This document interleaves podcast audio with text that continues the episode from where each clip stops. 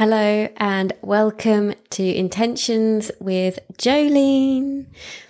I have an interesting one for you for this week. So at the end of each episode, I say, remember to lead with your heart and to live with intention. Well, today I want you to lead with your heart and to live with intention.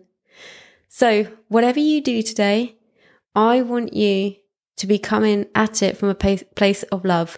And it doesn't matter if it's just your work or just something you're not bothered in, or it's just you're going out to the shops to buy your food. Lead with your heart, yeah? So when you talk to people, you know, wish them well on their day and actually look them in the eyes. Send them energy just from your heart to theirs. They don't even have to know that you're doing it.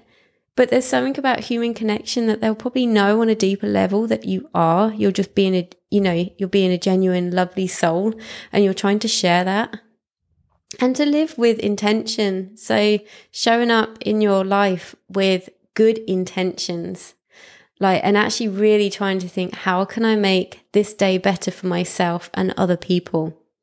Yeah. So today, remember to live today and every day with your heart and to lead with intention. I got it round the wrong way. To lead with your heart and to live with intention. It works the same both ways.